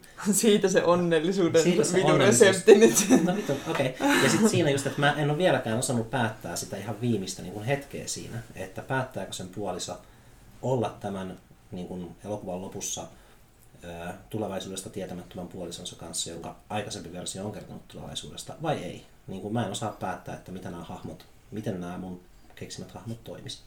Ja sen näkee sitten joskus puolentoista vuoden päästä, kun mä oon saanut sen valmiiksi, että kumpaan mä päädyin, mutta se on semmoinen helppo loppuratkaisu. Lähdet siis helppo siinä mielessä, että mun tarvii valita yksi kahdesta, mun ei tarvitse enää niin käsikirjoittaa mitään lisää. Ja se on just näitä elämän syvempiä kysymyksiä. Mä en ole varma, koska se henkilö, joka tekee tämän valinnan, on per, perusoptimistinen ja positiivinen ihminen. Mutta musta tuntuu, että just semmoinen perusoptimisti ja positiivinen ihminen saattaisi olla semmoinen ihminen, kuka valitsee olla menemättä vaikeaan parisuhteeseen ja valitsee olla menemättä niin kuin, ää, niin kuin vaikean ihmisen kanssa. Et se on niin kuin optimistinen just se, että se niin kuin tekee valintoja, mitkä tekee sitä onnellisen myöhemmin. Eikä silleen, että no mä oon onnellinen, jota mä voin ihan hyvin kestää sitten paskan tulevaisuudessa. No siis oikeasti menee ja tiedä niin kuin, Mm. tosta, että miten, kuka nyt tietää, mitä tulevaisuudessa tapahtuu tai, tai kaiken, mutta Mm. Niin, niin, niin kuin, että jos tietäisi, niin sitten tämä on just mun ongelma sen hahmon kohdalla, että no tämä hahmo nyt tietää, ja nyt mä en osaa Niin. päättää, että kumman valinnan se tekee. Oikeastaan kumpikin niistä valinnoista on traaginen niin kuin kokonaistarinan kannalta, koska pointtihan on siinä, että se tietää tulevaisuudesta liikaa, ja sitten se tekee niin kuin valinnan sen, sen perusteella. Mä haluaisin palata vielä tähän onnellisuuteen ja tunnit elokuvaan. Joo, Eli jotenkin mua kiehtoi se ajatus siinä, siinä kohtaa, kun tämä Laura Brown tuli sinne Clarissan luo siinä lopulla. Ja tota, ilmeisesti tämä Clarissan lapsi ja sitten se sen naisystävä tiesi siitä, että kuka on Laura Brown. Ja ne tiesi, että se oli hylännyt ne molemmat lapsensa, koska hän hylkäsi ne lapsensa sitten, kun se toinen lapsi oli syntynyt. Ja myös sen yhden itse, se ei ollut itse mulla päätös edes silloin, kun se oli siellä hotellihuoneessa, mutta silloinhan se ajatteli, että se ei voi tehdä vielä mitään ennen kuin se synnyttää sen toisen lapsensa. Mutta sitten kun ne kaksi lasta oli tehty, niin sitten hän tavallaan mun silmissä ainakin tavallaan otti sen oman elämänsä omiin käsiinsä, eli tavoitteli sitä onnellisuutta, eli jätti sen tavallaan sille asetetun roolin siellä perheessä. Mutta mä en toki tiedä, mä en ole lukenut sitä kirjaa, niin mulle tuli myös just siitä elokuvasta semmoinen olo, että se ei oikeasti rakastanut sitä sen miestä ollenkaan, vaan että se halusi niinku oikeasti pois siitä kokonaan, niin kuin hän tekikin. Mutta siis palataan nyt siihen, kun se Laura Brown tuli sinne Clarissan ja sen naisystävän luo. Niin siinä kohtaa mulle tuli siis sellainen olo, että se, ää, se naisystävä ja sitten sen Clarissan tytär tiesi siitä, että se oli jättänyt ne lapsensa. Ja se tytär sanoi, että siinä se hirviö tulee. Eli niin kuin heillä oli tietty ennakkokäsitys siitä, että toi henkilö, joka on ollut niin paha ja itsekäs, että Mm. on viitsinyt jättää lapsensa, on hirviö. Mm. Ja sitten siinä selvisikin tai siis sitten se keskusteli tämä Laura Brown sen Clarissan kanssa ja sitten selitti Mm. sitä, että kun ei hänellä ollut muuta vaihtoehtoa tavallaan ottaa se oma elämänsä omiin käsiinsä. Ja sitten, jos en muista väärin, niin mun mielestä myös se Laura sit siinä sanoi, että jotenkin ehkä vähän kierrellen, että ei hän kadu sitä, että hän lähti. Eli mun mielestä tavoitteli sitä omaa onnellisuutta. Että tämä oli kauhean mielenkiintoinen niin kuin Mm. taas tämmöisen yhteiskunnan tai ulkopuolisten asioiden luoman paineen kautta tavallaan se, että onko oikeus tavoitella sitä omaa onnellisuutta Joo. vai onko se muiden mielestä sitten niin kuin täysin tuomittavaa. Niin ja siis siinä tota, sehän siis valitsee elämän siinä, että ää, kun, kun eihän ne siis se, tota, ne muuthan siinä ei silleen tiennyt siitä niin sen taustoista elokuvan niin kuin, tai kirjalukijat näkee sen se idea siinä, kun se menee sinne hotellihuoneeseen ja olisi tappamassa itsensä, niin se valitsee, että se ei tapakaan itsensä, vaan se niin kuin, synnyttää sen lapsen ja sitten se niin kuin, ottaa niin kuin, haltuun sen oman elämänsä, ei kuoleman kautta, vaan oman elämän kautta. Eikä silloin mun mielestä välttämättä se pointti ei ole siinä, että ää, rakastiko sitä miestä kuinka paljon vai ei ollenkaan, mutta se ei joka tapauksessa ollut onnellinen siinä, siinä perhe-elämässä. Se ei ollut sen juttu. Se ei pystynyt, se oli sietämätön tilanne sille ihmiselle. Ja mitä se teki, niin se vaan lähti pois ja alkoi elää niin kuin, omaa elämäänsä. Hmm. Mikä oli siinä mielessä niin kuin se ainut oikea ratkaisu, eli ei ollut vaihtoehto, niin kuin se sanoi siinä. Mm. Joo, siis toi on ehdottomasti niitä tärkeimpiä teemoja. Mä oon samaa mieltä. Ja siinä niin kuin, mulla on itsellä kanssa samanlaisia kokemuksia siitä, että tuntuu, että, että se, että tekee päätöksiä, jotta pääsisi pois. Tai just se kuolema tai se toinen. Niin, että ne päätökset on nimenomaan niitä itsekkäitä. Ja mä toisin tuossa niinku sen, mitä me siinä sosiaalipsykologian kurssillakin otettiin, me puhuttiin, me puhuttiin Ervin Kaufmanin niin kuin tästä dramaturgia- ja rooliteorioista. Että ihmisten täytyy jatkuvasti pitää yllä sitä fasadia, just sitä, sitä teatteria. Että meillä on niin kuin, suorastaan niin kuin näyttämö ja takanäyttämö, jossa me pidetään yllä sitä roolia. Ja, um, mä oon itse esimerkiksi niin kuin, rikkonut selkeästi joissain asioissa sitä, niitä roolisuorituksia ja sitten se on, siitä on oikeasti sit joutunut myös maksamaan semmoisella, että, että jotkut ihmiset ei arvosta sitä. Että se on se, on se pako. Niin kuin mä mainitsin siinä alussa, että pako siitä roolista. Ja useinhan mä niinku ehkä kuulenkin, että, että tuntuu, että monet selviytymistarinat masennuksesta on nimenomaan ollut sellaisia, että Aa, tajusin elämästäni jotain, tai sitten vaihdoin alaa ja tulin onnelliseksi tai tulin uskoon. Tällaista, että on löytynyt se uusi rooli. Mutta se rooli on se avain. Ei se, että on usko tai rakkaus tai jotain suurta, vaan niin kuin, että pääsee tavallaan niistä suorittamisen niin kuin, rooleista muihinlaisiin, mu- muunlaiseen teatteriin. Elämä joka tapauksessa aina on teatteri, mutta se, että mikä sopii sulle, se on se olennainen. Mä luin kanssa sen, siis sen teidän ryhmätyön, mihin viittasit, ja sitten mua kanssa kiehtoi toi takanäyttämä Joo. jotenkin, koska mä ehkä luulen, että se on varmaan aika todellista aika monille masentuneille, että niin kuin mennään vetää jotain roolia tonne ulkomaailmaan ja sitten kun pääsee vaikka kotiin, niin sitten voi tavallaan hengähtää eli olla se täysin rikkinäinen tai mitä ikinä, jossa ei ole enää sitä sellaista esittämisen makua, että pitäisi jotenkin olla kykenevä johonkin tai jotain muuta.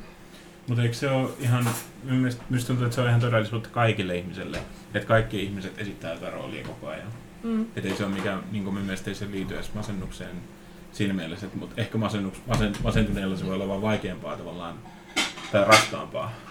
Ja se tulee tosi ilmeiseksi mun mielestä, niin se juttu siinä, että se tulee vaan niin ihan äärimmäisen ilmeisesti niin se, mitä ei välttämättä, mikä on muuten toiminut automaatiolla, niin se näkyy ihan eri tavalla. Ja sitten toisaalta me myös, niin kuin siis Katriana sanoi, että mun mielestä tässä on taas yksi aspekti siitä, että se ei ole kaikki, kaikki niin kuin masennuksesta siitä, ei ole sitä, että, että, on, että löytää sen yhden roolin, siinä voi olla muitakin juttuja, että ei, ei sekään välttämättä auta, tai ei se ole niin semmoinen ainut, ainut asia, mikä vaikuttaa siihen, tai ainut asia, mikä, mikä voi pelastaa mun mielestä. Et, et, se on tietenkin yksi niistä. Mu- Musta tuntuu, että ymmärsit, tai sanonko mä väärin, eli, eli siis kaikki elämä, toistan, että kaikki elämä on teatteria, mutta että se, että mikä rooli sopii sulle on se tärkeä. Mm. Eli just niin kuin Joonas sanoi, Mm. että, Et eihän, sitä, eihän niitä rooleja ikinä pääse pakoon. Tällä hetkellä mä elän, elän erilaista roolia kuin mä elin vaikka kaksi vuotta sitten, ennen kuin mä aloin tekemään niin sanotusti näitä roolin pakenemis, niin kuin, roolista pakenemisia, mutta se rooli täytyy joka tapauksessa olla. Ja se on myös toisaalta ehkä se loukko, mi- mihin monet masentuneet sitten joutuu. Ne pakenee sitä roolia, mikä on masentanut ne, tai joka on ollut se epäterveellinen ympäristö. Mm. Ja ne jää sellaiseen jännään limboon. Ja meillä alkaa melkein olla jo sellainen niin kuin masentuneiden rooli. Että tällaiselta masentuneiden Joo. pitää näyttää.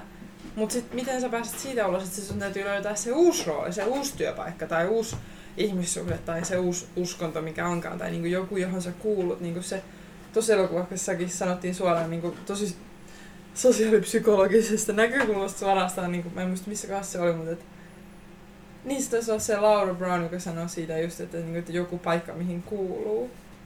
Se kuuluminen on myös tosi tärkeää. Mm. Tuntuuko Masentuneet susta, ei kuulu mihinkään. tuntuuko susta, että sä oot jo oppinut uuden roolin tavallaan tässä kuukauden aikana, jos niin tästä asuinpaikasta olisi kyse tai muuta, kun sä oot sanonut, että sä muutit sun roolia, niin oot sä niin asettunut rooliin vai oot sä limpossa vielä? Musta tuntuu, että mä oon limpossa vielä, mutta on se saanut jo paljon suuntia. Joo. Ja niin kuin, tää, mä otan sen hyvin tämmöisenä niin kuin rationaalisena projektina suorastaan sen uuden roolin rakentamiseen. Mm. Mä oon kirjoittanut paljon siitä, että millaisia roolimalleja mä voisin esimerkiksi mat- tietoisesti matkia, jotta mä saisin uuden roolin itselleni, jotta se olisi niin kuin, um, vaihtoehto, parempi vaihtoehto. Se Laura Brown, se, se kirjasto Kanadassa.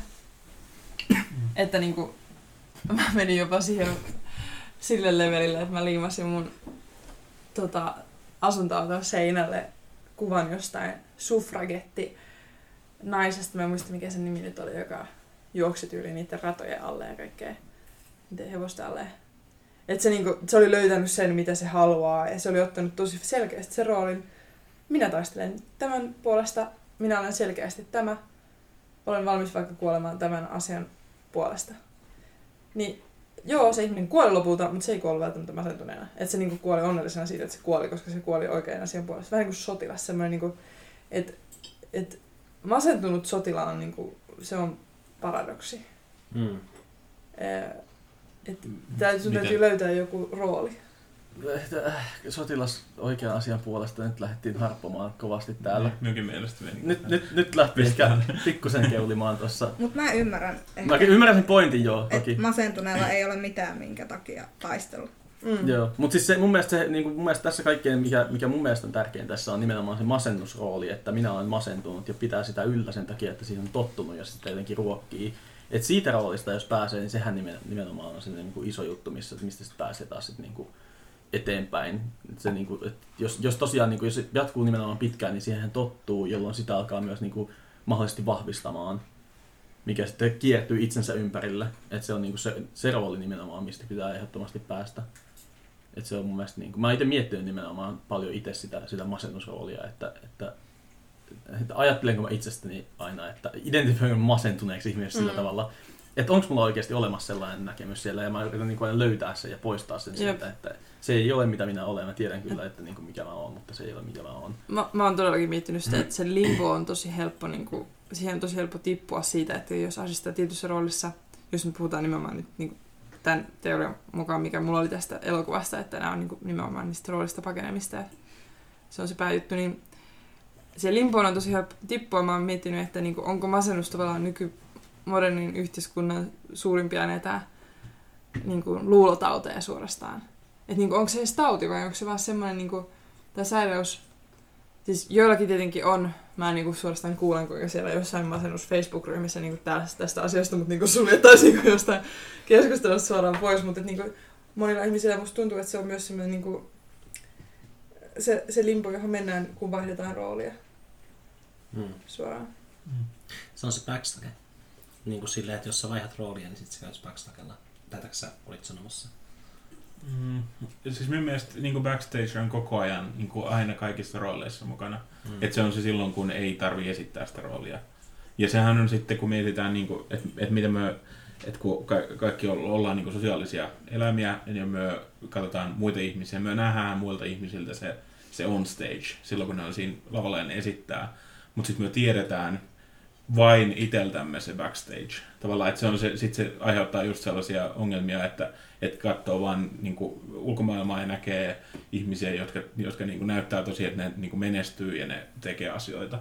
Kun taas sitten itse tietää, että, että no, että joo, että kyllä minäkin niin kuin esitän, että minä menestyn ja minä niin kuin teen asioita, mutta, mutta minulla on sitten myös se osa minusta, joka, joka on silloin, kun minä en esitä mitään.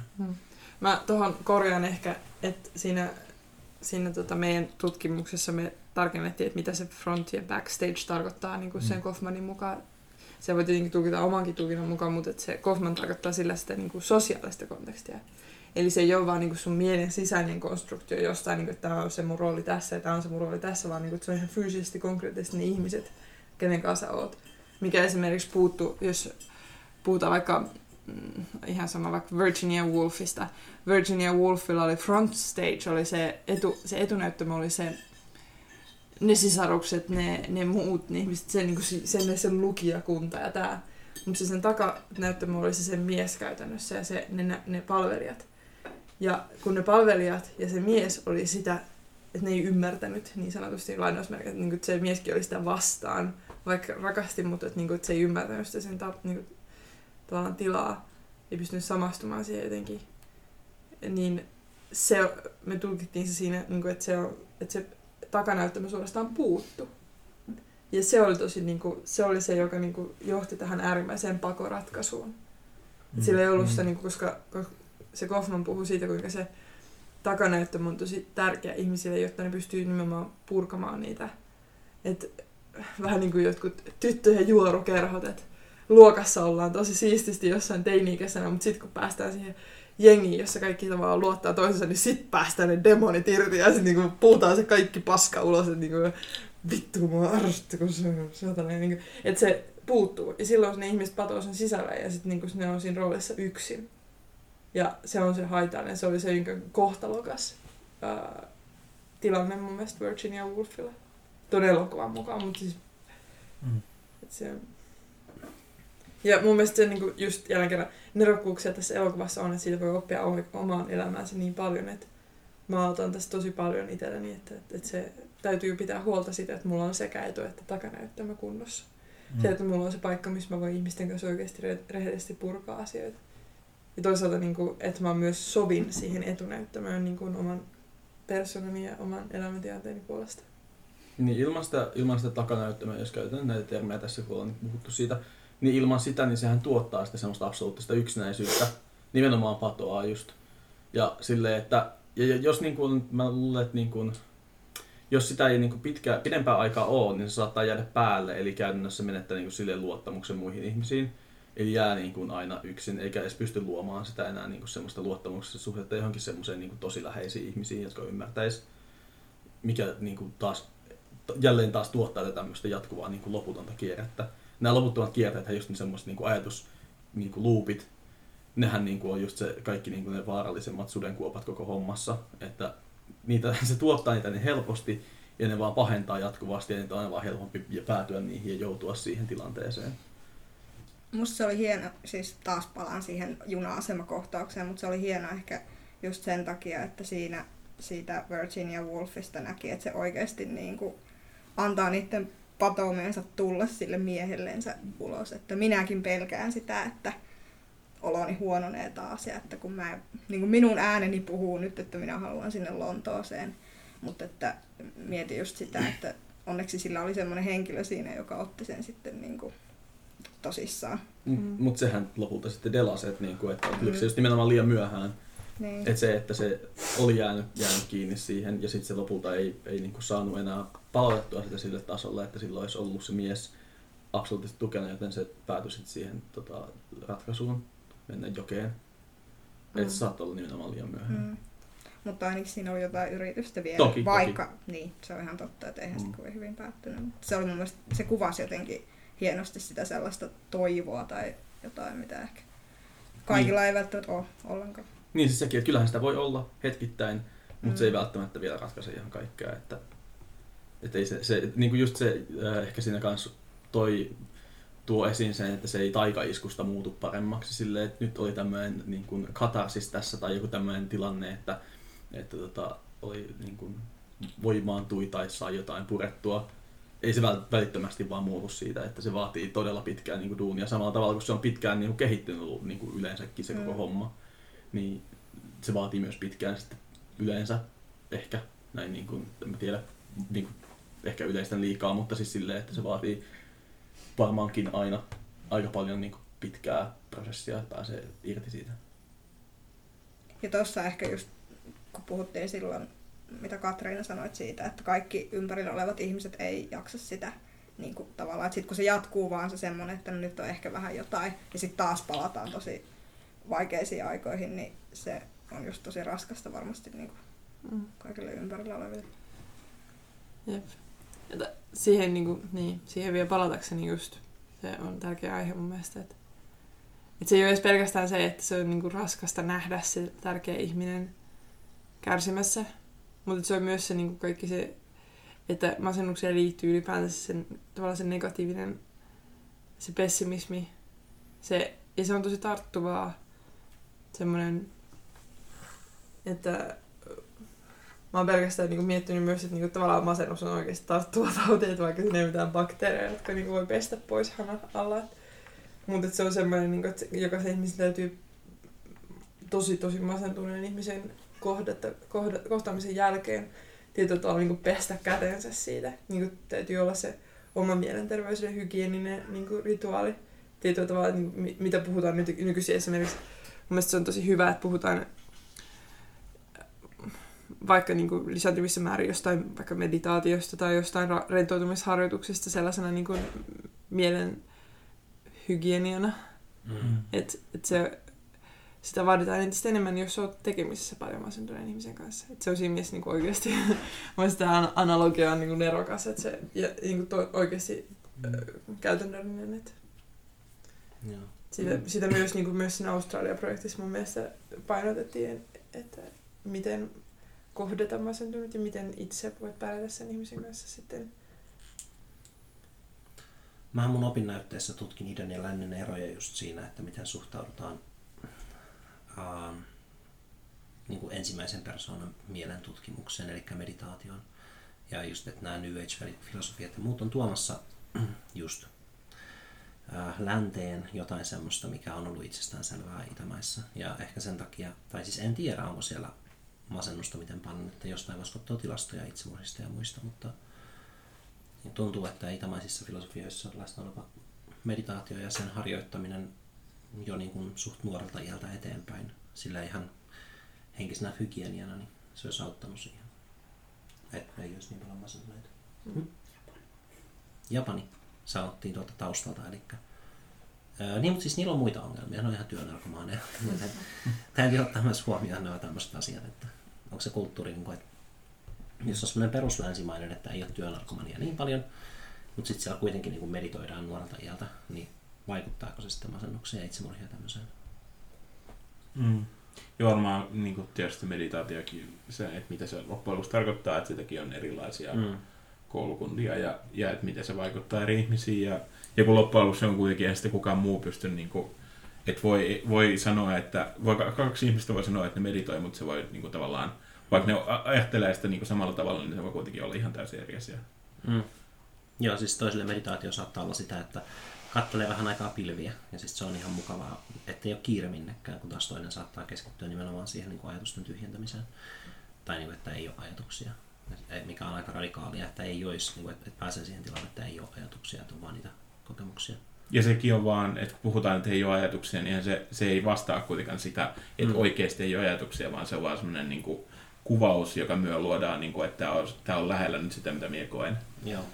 Että se ei loppujen lopuksi välttämättä kuitenkaan tarkoita sitä, koska me vaan joudutaan vaan, niin kuin, meillä ei ole muuta kuin tämä ihmiskieli, jolla me voidaan kommunikoida asioita. Joo. Tuossa um, Inquiry Minds podcastissa oli just joku, joka oli kirjoittanut kirjan Bud- ei kun hetkonen, se nimi oli vaan, että Buddhism is true, buddhismi on totta, mutta siis se tarkoitti vaan sitä, että ne meditaatioajatukset, mitä ne on löytäneet, on totta, että tämä oli ihan tämmöinen, ei uskonut jälleen syntymiseen tai tämmöisiin. Ja sen koko pääpointti oli just, että ähm, ihmisen oletustila on tyytymättömyys. Niin kun se, että me ollaan tyytymättömiä, on luonnonvalinnan mekanismi. Koska jos me ei oltaisi tyytymättömiä, jos me ei oltaisi onnettomia siinä, missä me ollaan, niin me ei tavoiteltaisi asioita, kuten lisääntymistä ja ruokaa ja kaikkea koko aika lisää. Sitten kun sä oot tyytyväinen, sä oot syönyt mahan täyteen, niin hetken päästä sulle tulee taas se tyytymättömyys. Ja se voi olla täysin perusteetonta. Ei ole mitään syytä, Mm. miksi sä olisit tyytymätön. Mm. Se on vaan sun evoluutio on tehnyt susta semmoisen. Siis mä oon miettinyt tota niin paljon viime päivinä varsinkin, että no se viitaten siihen, mitä aiemmin sanoin siitä, että mun mielestä onnellisuus on sitä, että on onnellinen siihen, tyytyväinen siihen, Mhm. mitä on siinä hetkessä. Ja tavoittelee enää mitään, että on tyytyväinen siihen rooliin ja elää siinä onnellisena. Mutta se, että mulla ainakin tuntuu, että vaikka mä oon viime aikoina saanut hirveästi kaikkia hienoja asioita mun elämään, Mm. um, on ollut kaikkea rankkaa, mutta että mä oon myös saanut kaikkea hienoa, niin mä löydän aina niistä jotain, että mitkä pitäisi olla paremmin, niin kuin, että, että se on, että mä oon niin se oikeasti, mä oon miettinyt sitä just tätä masennuksesta, että onks, onks mä rationaalinen olento, kun mä en pysty olla tyytyväinen siihen, mitä mulla on. Et ei, se, sehän on niinku just tuolla, kun miettii mm. Mm. vaikka evoluutiobiologiaa tai niinku, Evoluutiopsykologia myös. Kaikka, niin, kaikkea, että siinä ei ole mitään järkeä. Että aina sitten, jos vertaa niin kuin vielä vaikka muihinkin, aina kun vertaa varsinkin muihin ihmisiin ja muiden ihmisten kärsimyksiin, mutta että myös niin kuin ihan vaikka oma historiaan tai aina, niin aina löytyy jotain, mitä niin jotenkin pitäisi olla paremmin. Että onko se edes mahdollista, että, että huijaa itseään sillä tavalla, että, Ironia on että siinä, olisi jotenkin tyytyväinen siihen. kärsimys voi olla myös aika kivaa. Sillä, että jos ihmisellä on niin kuin, tietty määrä kärsimystä elämässään, semmoisia ongelmia, mitä se haluaa ratkaista, niin kuin oli tuossa, mikä sen kirjan nimi nyt olikaan? Tota, Subtle, Subtle Way of Not Giving a Fuck. Mm. Mm. Siinä puhuttiin siitä, että sä elät onnellisesti silloin, kun sulla on just tämmöisiä niin kuin vitutuksen aiheita, mitkä ansaitsee sun vitutuksen määrän. Niin kuin, että you're giving a fuck asioista, mitkä sun niin kuin, pitääkin saada hoidettua. Ja silloin, jos sä oot vaikka taiteilija, niin sitten sun niin kuin, ongelmat on semmoisia sun taiteeseen liittyviä, ja sitten se lopputulos on niin kuin, palkinto siitä, että mm. et sua on vituttanut tämä. Ja sen takia just, niin kuin, että kärsimys voi olla hyvä asia. Mutta on just siis se, että, että, että se normaalisti toimii just sillä tavalla, että odottaa sitä palkintoa siellä. Että niin kuin jotenkin ajattelee, että, että mulla on tämmöinen asia, mikä mua vaivaa tai mikä vituttaa. Ja nyt mä en tehdä sille asialle jotain ja odottaa sitä palkintoa. Kun taas sitten, niin kuin, sitten niin kuin masennuksesta taas tippuu siitä pois sillä tavalla, että no esimerkiksi mulla on hyvin normaali esimerkki on se, että mä makaan sängyssä ja mä oon sillä, että mulla on, mulla on tosi kova nälkä. Niin kuin sillä, että mun pitäisi syödä. Ja jos mä menen tonne, niin kuin jaksan vaivautua tekemään safkaa, niin tuleeko mulle parempi olo siitä? No, ei välttämättä. En, ei niin kuin tarpeeksi energiaa tai huvitusta tehdä sitä. Mä voin yhtä hyvin jäädä makaamaan tänne, koska se on ihan se ja sama, että olisi mä vaan nälkäinen tai muuten vaan paha mieli. Että se, niin kuin, että tietenkin se niin kuin, ei ole sitä näkemystä siitä, että sen jälkeen kun syö, niin voisi olla parempi, parempi olo. Hmm. Ja okei, okay, fine. Joskus on käynyt silleen, että, että on sitten mennyt sinne ja tehnyt sitä safkaa. Ja sitten sen jälkeen kun syönyt, niin on ollut selvästi parempi. On totta kai, kun on enemmän energiaa ja on niin kuin silleen. Mutta se, että niin kuin siinä lähtökohtaisesti ei vielä edes jaksa yrittää. Ei ole sitä näkemystä siitä, että nimenomaan siitä hyvästä tulevaisuudesta. Et siinä tulee tässä niin kuin myös tässä pienessä mittakaavassa tulee se kokonaisjuttu siitä, että ei ole olemassa sitä niin kuin tulevaisuutta. Mä mietin, että vitsi tää podcast on kyllä masentava, mutta toisaalta eikö Se se ole se pointti. syy? Se on se pointti. Tos, esimerkiksi tuosta mulle tuli tosi niin kuin, piristävä muisto mieleen, kun Facebookissa joskus vuosia sitten niin yksi nainen pisti avomiehensä lapun. Se avomies oli pistänyt niin postit lapulle niin vessan seinään, lähelle vessanpönttöä, muistutuksen. Siinä luki, syö, että et ole vihanen. Ja sitten se avovaimo otti siitä kuvan ja pisti Facebookiin ja se on niin kuin, että niin, aika hyvin. Niin kuin, tämmöistä, tämmöistä se niin kuin on monille ihmisille, jo- jotka on niin kuin siinä rajalla, että ne niin kuin ei välttämättä muista pitää itsestään huolta ja sitten ne tulee niitä, niin kuin, että huono olo tulee siitä, että ei pidä itsestään huolta, että on huono olo valmiiksi. Muista tai jakso. Ja tässä Niin. taas edelleen mennään siihen kierteeseen. Niin kuin, Mm. että se on. Mutta sitten sit tulee vielä, että et on huono ollut siitä, ettei, ettei, ettei pidä itsestään huolta, mutta sitten siinä tulee vielä myös se tavallaan, että se menee, siitä tulee just tämmöisiä luuppeja, että sitten alkaa myös niinku miettimään, että no mikä, minkälainen ihminen minä on, että minä en edes pysty pitämään itsestäni huolta. Kyllä, kyllä. Ja sitten siitä tulee niinku uudestaan vaan niinku leveleitä siihen päälle. Ja siitä Mm. mm. se on semmoinen niinku spiraali, joka menee koko ajan pahemmaksi. Niin, tää on vähän niin kuin mitä mä tässä on yrittänyt kovasti alleviivata, just tätä, että tää on mun näkemys, miten se toimii. Äh, hulluinta siinä on se, että se vaikka tietää, miten se toimii, niin se ei auta, auta hirveästi. Mm. Et se, se on nimenomaan ihan siis hämmentävää niin kuin, niin kuin tota monimutkaista ja masentavan monimutkaista sanotaan näin. Mm. Mutta Niin. ihmisethän niin kun nykypäivänä hirveästi kokee merkityksettömyyttä. Siis silleen, Syystä. että jos vaikka mennään joitakin joitakin kymmeniä tässä satoja vuosia taaksepäin, niin, niin kuin se, että sä heräät aamulla ja sulla on nälkä, niin sun täytyy syödä, jotta sä jaksat vaikka hoitaa maatilaa tai jotain muuta. Että on ollut niin kuin isoja merkityksiä elämällä.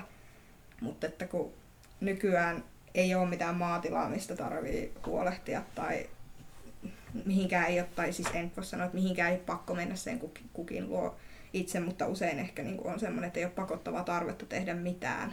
Mm. Niin sitten siihen helposti niin jämähtää siihen, että siihen tyytymättömyyteen niin kuin, ja merkityksettömyyteen, että miksi tekisin mitään, kun ei millään ole mitään väliä minulle.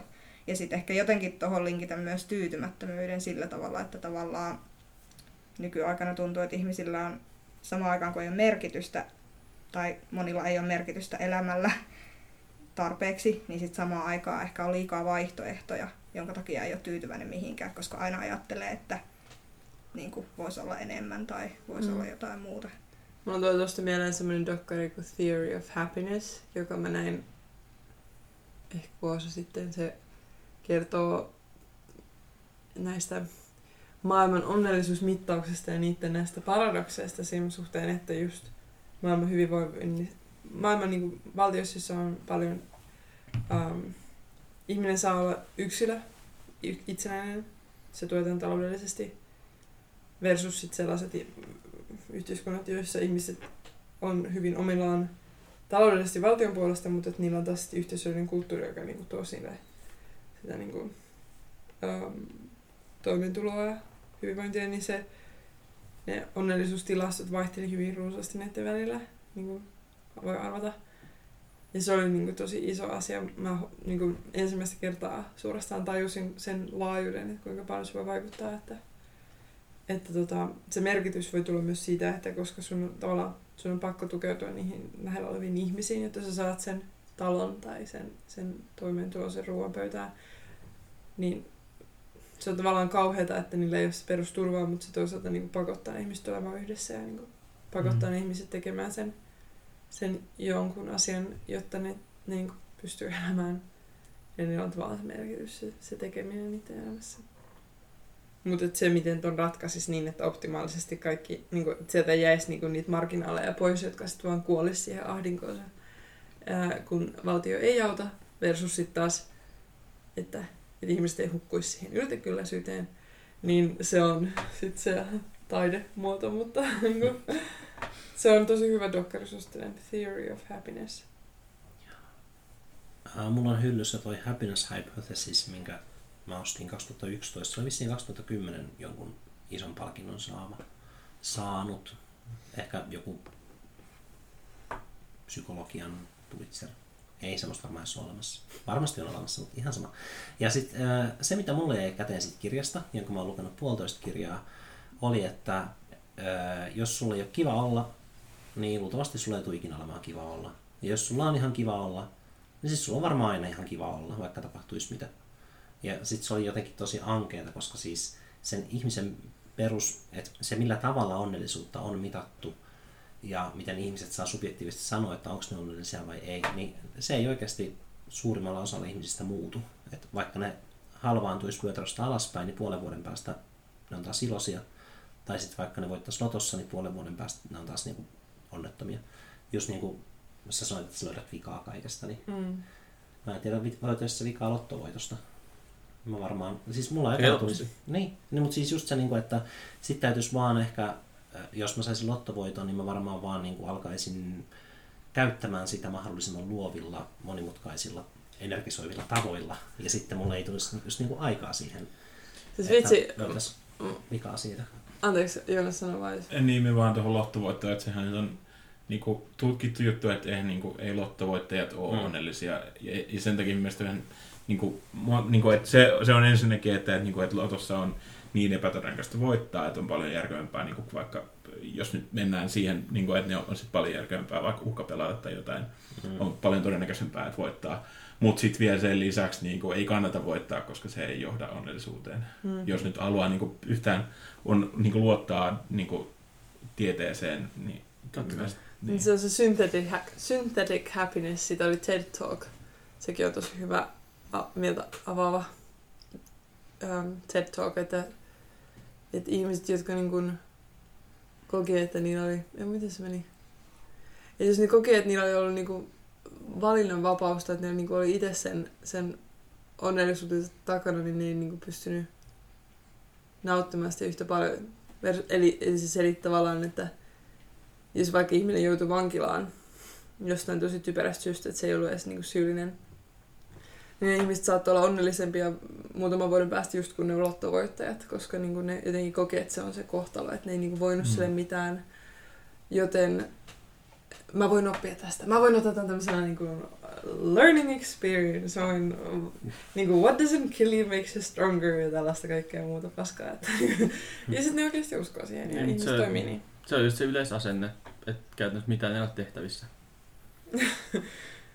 Heikki tykkää tällä niinku... Tämmöisiä, tämmöisiä, niinku koosten lopetusanekdootteja, mm. Mitään ei ole tehtävissä. Kaikki tapauksessa. Kyllä. Hmm. Vastustan. Ole hyvä, vastusta pois. Oliko hyvä leffa? Oli se huomattavasti parempi kuin se tota, melankolia mun mielestä. Mä pääsin paljon enemmän siihen sisälle ja mun mielestä se tuli paljon enemmän niin kuin läsnä. Nyt to, tohon peilattuna mä ajattelin, että se melankolia on jotenkin olevinaan mm. Eri tavalla. Joo. Mä sanoin, että se oli, se oli hyvä elokuva ihan, ihan niin kuin, todella. Joo, minä olen samaa mieltä. Me, siinä oli paljon kauniita hetkiä ja paljon semmoisia hienoja, mielestäni niin ihan, myös ihan miettii sitä, että miten sitä oli kuvattu. Siinä oli kaikki sellaisia, vaikka se kananmunan rikkominen, siinä oli kaikkea, että jos- jos sitä katsoisi mon, niin kuin monta kertaa, niin siinä varmasti pääsisi paljon syvemmälle, että mitä siinä yritetään kuvata, mutta me vaan niin kuin panin merkille sellaisia just, ja sitten miten ne, niin kuin ne kuvakulmat oli, oli tällainen sam, niin kuin, tarkalleen samat, kun hypättiin niin kuin, niin kuin aikakaudesta toiseen. Ja, ja, ja se tollaisia kaikki. Ja sitten myös niin kuin ne henkilöhahmot oli mun mielestä ihan loistavia.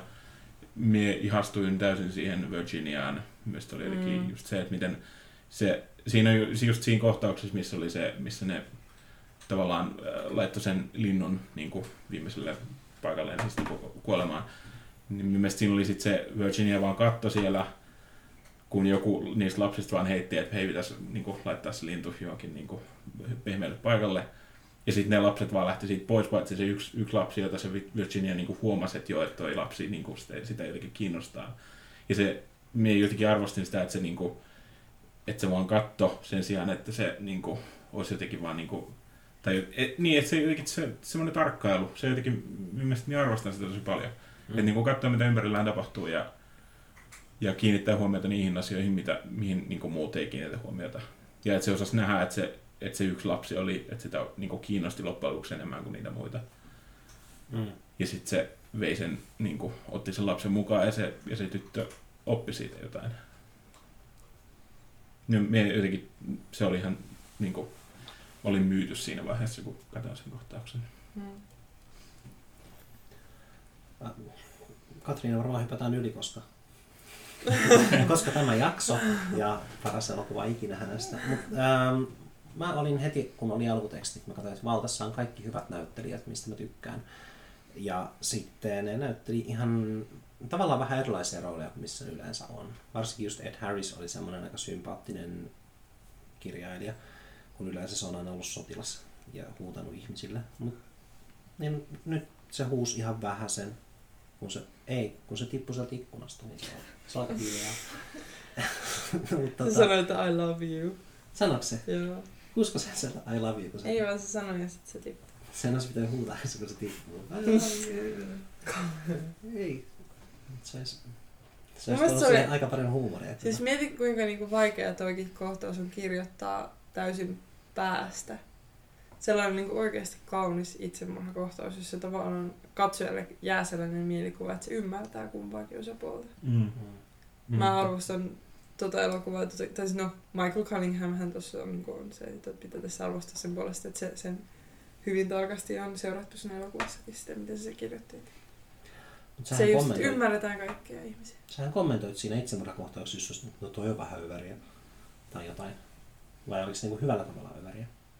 Mitä ei, kun se vaan oli siihen, kun se vaan tota, niin suoraan viittasi siihen sen uh, Virginia Woolfin itsemurhakirjeeseen, niin se oli Mm. vähän niin kuin että vedettiin se suora niin kuin, Niin, niitä joo. välillä. se oli vähän liian Se- on the nose mun mielestä. siinä. Niin, niin, joo. Meidän mielen mielestä molempia. Joo, se oli tosiaan niin kuin, se oli käsikirjoituksellinen asia, mihin mä viittasin, Mm. ei sinne sisällöllinen sinänsä. Että Mm. se just näistä niin kuin, vertailuista, kun niin kuin, ne kolme aikakautta vertaillaan keskenään.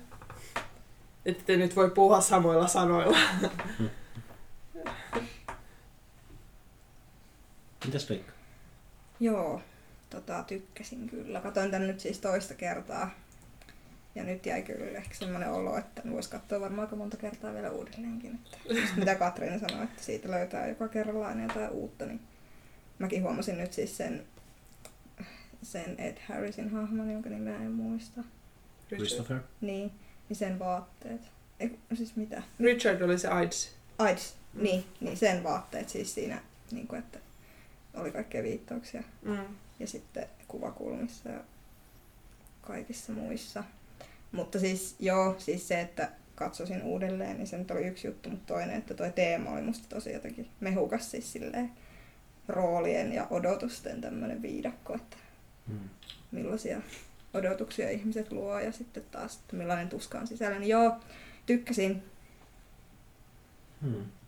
Eroa melankoliasta ehkä siinä, että se melankolia oli enemmän just esteettisyyteen taipuvainen. Että, siis silleen, että siinä koitetaan luoda hyvin metaforallisia ja tunnistettavia kuvia ja sitten tässä elokuvassa puhuttiin niin kuin tunteita auki ja muuta. Että jätetään vähemmän omalle tulkinnalle sijaa.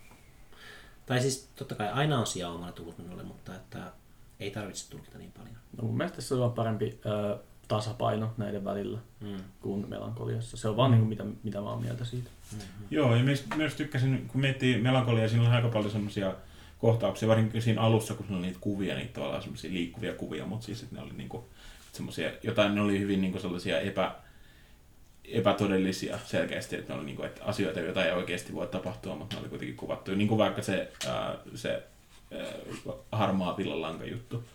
Että se, niinku, se oli selkeästi vaan niinku, se oli semmoinen niinku, metaforan juttu. Mm. Mutta sitten, että siinä ne oli silleen jotenkin niin kuin heti tuotiin alussa ja ne oli jotenkin enemmän jotenkin, me tykkäsin siitä, sit, kun vertaa sitä, että miten tässä, tässä tota, The Hoursissa oli se, se kohtaus, missä se yksi nainen, jonka nimeä muista, makasin sängyllä, oli just niin kuin miettii, että alkaa, että meinaa tehdä itsemurhan.